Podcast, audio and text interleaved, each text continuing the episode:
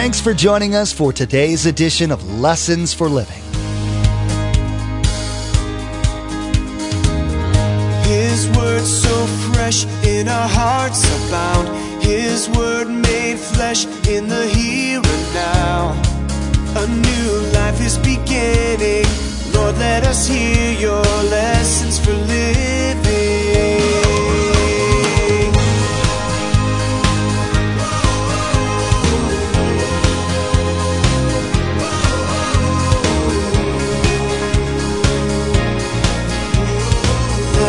Hear your lessons for living.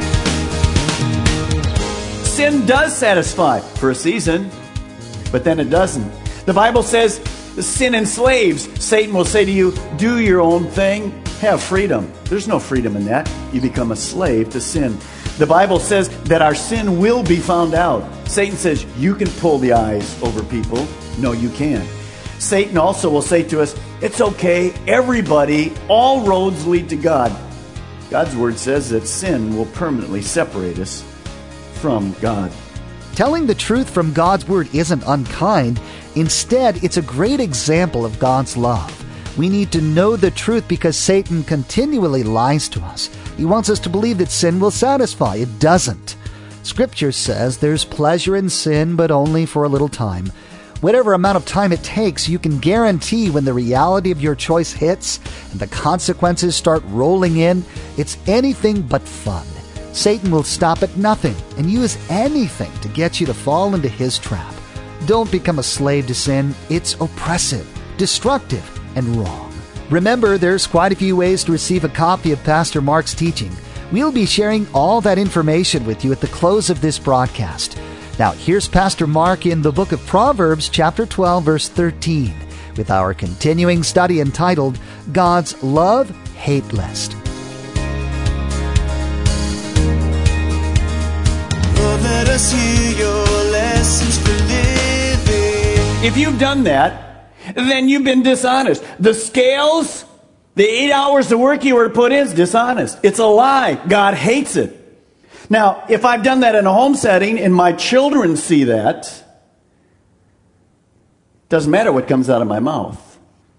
Then I go to work Tuesday and somebody says, well, how you feeling? I, I heard you, you know, I was here working Friday and you were near. The boss said you were sick. "Oh, I was okay. I needed the day off. I'm fine now. Oh, by the way, would you come next weekend to church with me? We got a great thing going on there. Is there a problem? You see, we look at it in the corporate world and say, well, there's no problem. It's just a little thing. No, it's not a little thing. God hates dishonesty. He hates dishonest scales. The same way when you and I go into work and we work for eight hours, and we ourselves at the end of eight hours know we put in about four, but we played around the rest of the day. Now the boss doesn't know it, the coworkers don't know it, but we know it. Well, it's all right. Just didn't feel like putting it in today. Is that honest or dishonest? It's totally dishonest. It's as if, which none of us would do, would have marked our time card wrong. That's dishonest. That's a lie. So the Bible says all of these kind of simple things are lies. Look at Proverbs 12. Turn back. Proverbs 12, verse 13. God's word is so practical. We need his help and his encouragement as we live life that we would live as God designed. In Proverbs 12, 13, it says this An evil man is trapped by his sinful talk, but a righteous man escapes trouble. Trapped. Interesting word, trapped. We've all experienced it. We've told a lie. We know it's wrong. We know the very next thing we should do is correct that, certainly to God first and then to those that we've told. We know the easiest way to admit it is when? Right now. But we don't. We're trapped. And pretty soon it goes on and on and on. And what we find in our life that one lie often leads to another. I was reading an actual story this week. A guy counted up. This must have been a doozy of a lie. But after he finished lying, he told 42 lies to cover up the first. Now that's a lot of forgiving he's going to have to go through. That word trap means just what it says. There's no freedom. we're trapped. Now, some of you this morning wish you'd never have come. You're trapped. You're right in the middle. God's word is speaking to a situation in your life. Kidding aside, you've lied. You're living a lie right now. You're involved in it. You, you know you should have asked God's forgiveness. You know you should have corrected with the person. And I want to say to you this morning don't leave this building today trapped. Confess your sin. Go to the people that you need to make it right. It doesn't matter if it's two or 42. Get it taken care of. God hates a lying tongue. Not only does he hate it, but we live with that trap feeling. Now, for those of you that are old enough to understand this statement, you young guys don't get it, but us that are over 50 will understand this statement. Listen to this.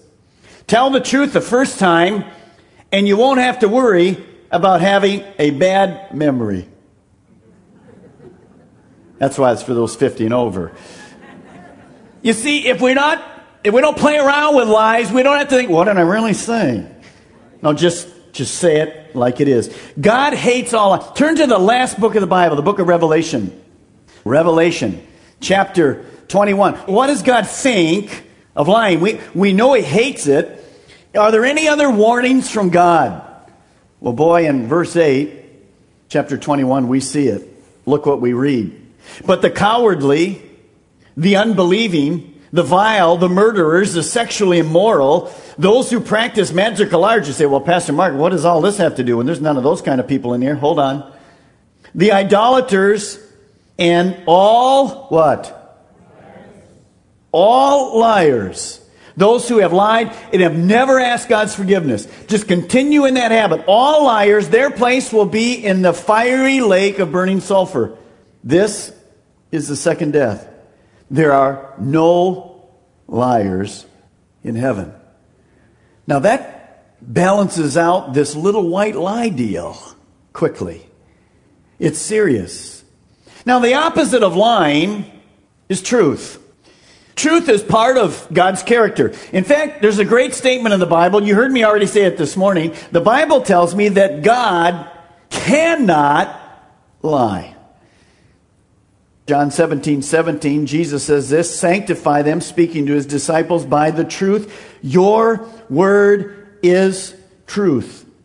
In other words, God's word, his Bible, is truth. All of it. That's why Satan is always attacking the Bible. He knows it's true. Just think about this this morning. The Bible itself has stood the test of time. But there's many people this morning saying that this word is not true. But it is true. It's all true. It's God's word. It's his character. The Holy Spirit is that spirit of truth for it this morning. How wonderful next week and the following week when I talk from Book of Proverbs on marriage and family, how to get along, how to pick the right spouse. Is it wonderful to be able to say, if you come next week, if you bring a, a neighbor, a friend, someone uh, who's struggling in their marriage, do you know the truth of this will change their life if they'll let it? Gal left the service last night. She says, I know you don't know me by name. And I said, Well, I recognize you because a few weeks before she had come, gotten saved. Their marriage was a total disaster. She says, I want to tell you something. My husband has agreed to come to the Lord. He wants to work on our marriage and put our marriage back together. She just smiling like could be. Now, how did that happen? Because of me? No, because the truth of God's word. You get your life straight. You put God first. All other things will fall into place. You see, that's the truth. That's the ability that we have this morning to say, I don't care what Satan says to you. God's word is true. And it changes lives still today. Look at 2 Corinthians chapter 4, verse 2. It says this. Paul speaking. We have renounced secret and shameful ways. We do not use deception, nor do we distort the word of God. On the contrary, by setting forth the truth plainly, we commend ourselves to every man's conscience in the sight of God. You see, when we hear the word of God, often we're guilty. Paul says, as a teacher of God's word, I can't hold it back from you. I can't use deceptive ways. I can't distort the truth. Even if it's still unpopular, I must teach all the Word of God. Now, truth by definition is narrow. Truth by definition is narrow.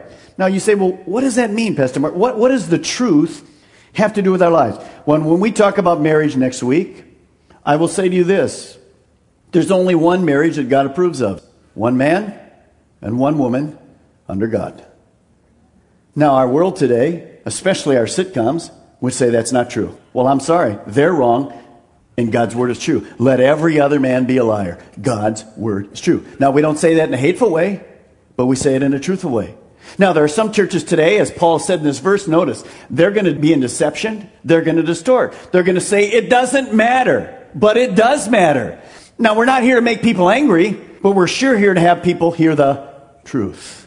When Jesus taught, there were always usually three responses.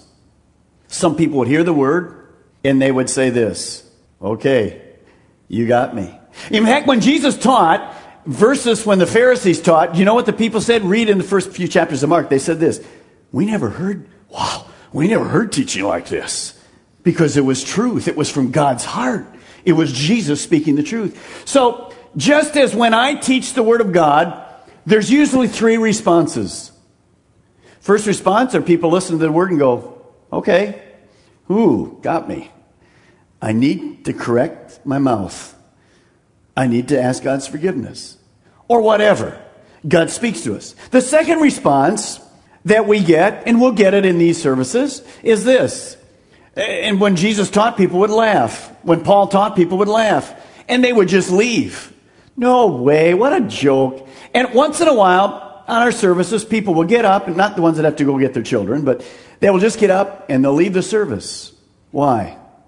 Because they don't want to hear the truth. Now, don't get embarrassed about that. I mean, our goal isn't to see how many we can have leave, but our goal is also not to what? Distort the truth. So everybody leaves, hey, we can just live however we want. This is wonderful. No, that's not any good for you. The third response is this some of you this morning are saying, hmm, I need a little more time to think about this. Could that really be true? Good job. You keep coming, God will open your eyes to the truth. You can't say this about Jesus. When people left the teaching of Jesus Christ and of Paul and any teacher that teaches the word, they didn't go like this I wonder what he wanted us to do. When they left, it was laid out, and God spoke to them. That's a goal of mine. When you leave this building this morning, God will have spoken to your heart. Some of you are going to laugh and make fun. It's all right. Be open, because God will change your heart. Search it. Some of you are saying, hmm, I need to, I need, first time here, this is a funky place, this music, and they even study the Bible here. Yeah. Wonderful. You're thinking about it. Keep on. Others of you will make that change. Listen to this statement. Telling the truth from God's Word is not unkind. In fact, it's a great example of love. How much we need to know what the truth is. Satan lies to us. He says to us, well, sin will satisfy. He doesn't give us the whole story. Like little Emily, her dog got broke, but she got broke because she hit it over her brother's head. Sin does satisfy for a season, but then it doesn't. The Bible says sin enslaves. Satan will say to you, do your own thing, have freedom. There's no freedom in that. You become a slave to sin. The Bible says that our sin will be found out. Satan says, you can pull the eyes over people. No, you can't. Satan also will say to us, It's okay, everybody, all roads lead to God. God's word says that sin will permanently separate us from God. Now, I'm just going to ask you to write a couple verses down. I'm not going to go there this morning because of time. Proverbs 12, 17, and verse 19 speaks about an honest witness in the court setting. You know, when you go in the court setting, you put your hand on the Bible. So help me, God.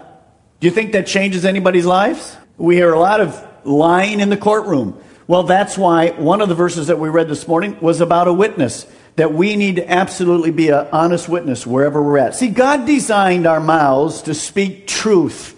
He wants us to be authentic, honest, truthful in every area of our life. We cannot be inauthentic people saying one thing and living another way and expecting to have impact in our world. The second sin of action, I want you to turn back to the book of Genesis. Genesis chapter 9. The second sin we'll talk about this morning that God hates is a sin of action, hands that shed innocent blood. When you get to Genesis 9, let's look down at verse 6. Whoever sheds the blood of man, by man shall his blood be shed. For in the image of God has God made man. Right by that verse, if you'd like to write, you can write this capital punishment. You see, the Bible tells us that God established the government and human authority to bring guidance, protection, organization to our world, a world that was in rebellion then, a world that's still in rebellion today.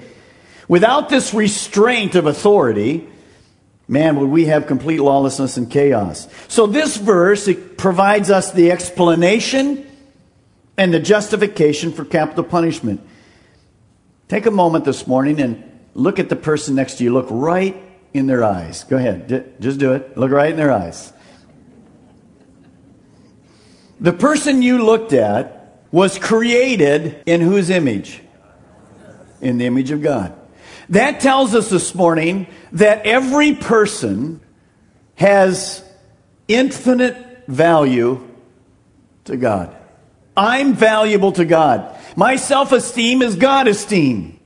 God proved my worth by sending his son to die for me. The whole world, but to die for me. Remember, one of the Ten Commandments was simply this You shall not murder. You shall not have hands that shed innocent blood. There are two areas today I'm just going to touch lightly on that are involved in this euthanasia and abortion. I was reading recently of a bioethicist. His name is Peter Singer. He gave a speech at a disability conference in New Hampshire. Listen what he says. The killing of a defective infant is not morally equivalent to the killing of a person. Very often, the killing of a defective infant is not wrong at all. That's a lie from Satan. You and I know we've discovered many of those kids, down kids and whatever, they are able to show us more love than a normal child. How special. But these people that want to take our life when we get to a certain age and are no good, or take our life in the womb, it's murder. It's hands that shed innocent blood. By the way, you're going to see we support one of the local uh, rights to life thing here in saving our children from abortion. There is a new push to move into those clinics. They have a new publication called Unmasking Fake Clinics. A booklet accuses crisis pregnancy centers of luring women to the facilities under false pretenses, depriving them of accurate information needed to make a fully informed choice and using fear tactics to dissuade them from choosing legal abortion. The guide also encourages people to go posing as a client, but secretly taping conversations with the purpose of eventually filing a lawsuit against these crisis pregnancy centers. See, there's an all out attack of Satan against anything that would save life. Satan is a liar. By the way, every abortion runs approximately $300 or more. Do the math. Now you know why the faults. You see, this morning, I know there's people here, and when I mention this topic, it's always a difficult topic. You've aborted children before you came to the Lord.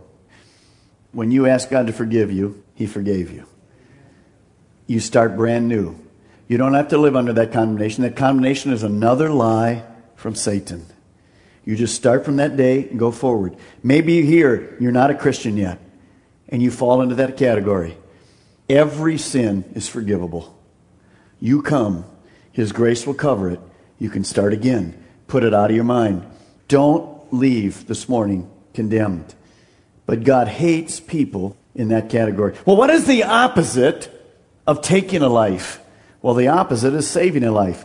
Jude 23 says this We are to snatch others from fire and save them.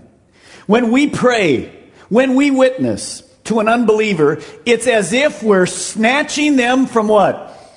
The fires of hell.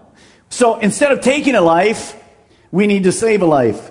There's another verse that I want to give you this morning. You see it also on the overhead. 1 Timothy 4:16 says this. Paul speaking to his protege Timothy, "Watch your life and doctrine closely. Persevere is the word you want to circle in that line. Persevere in them because if you do, you will save both yourself and your hearers. We have to be authentic. We shared with you about maybe three weeks ago now that if you're going to put a new godly habit or really any habit in your life, you got to make it a habit for how many days?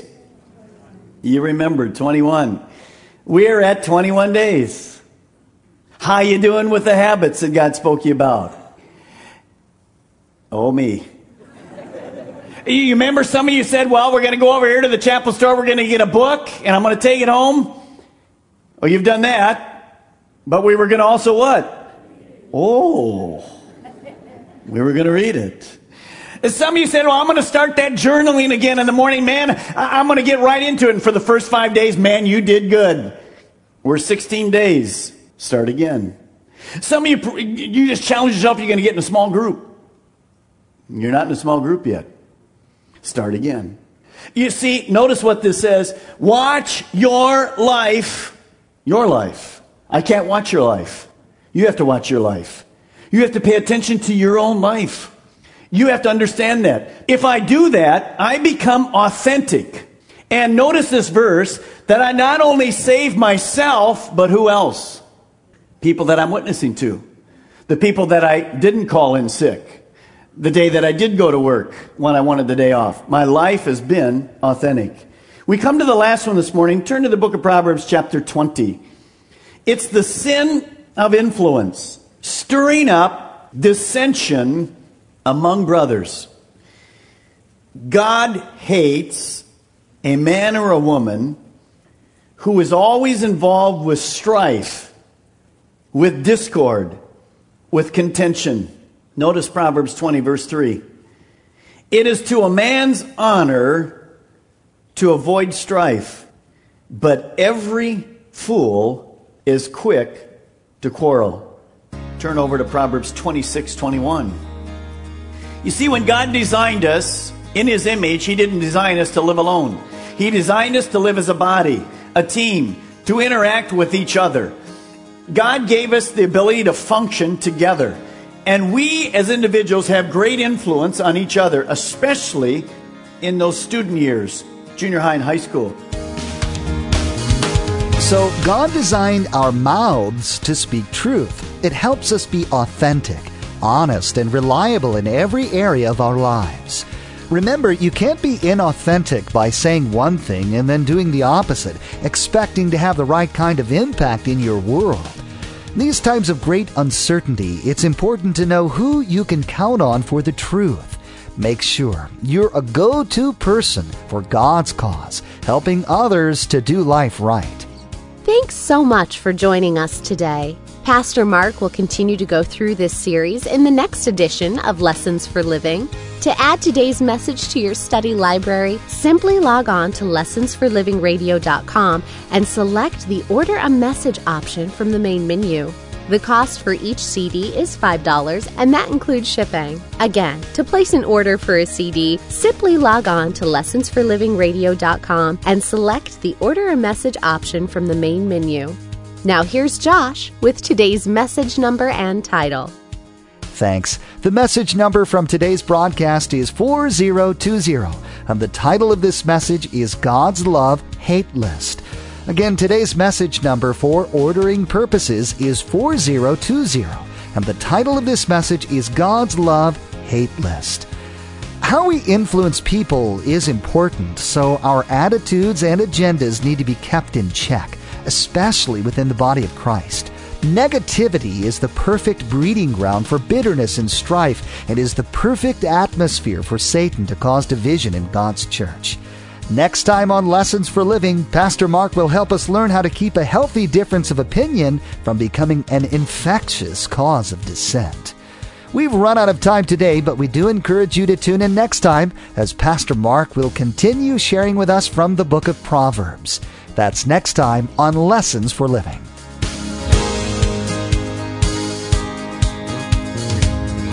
Our eyes have seen and our ears have heard His word made flesh in a hurting world.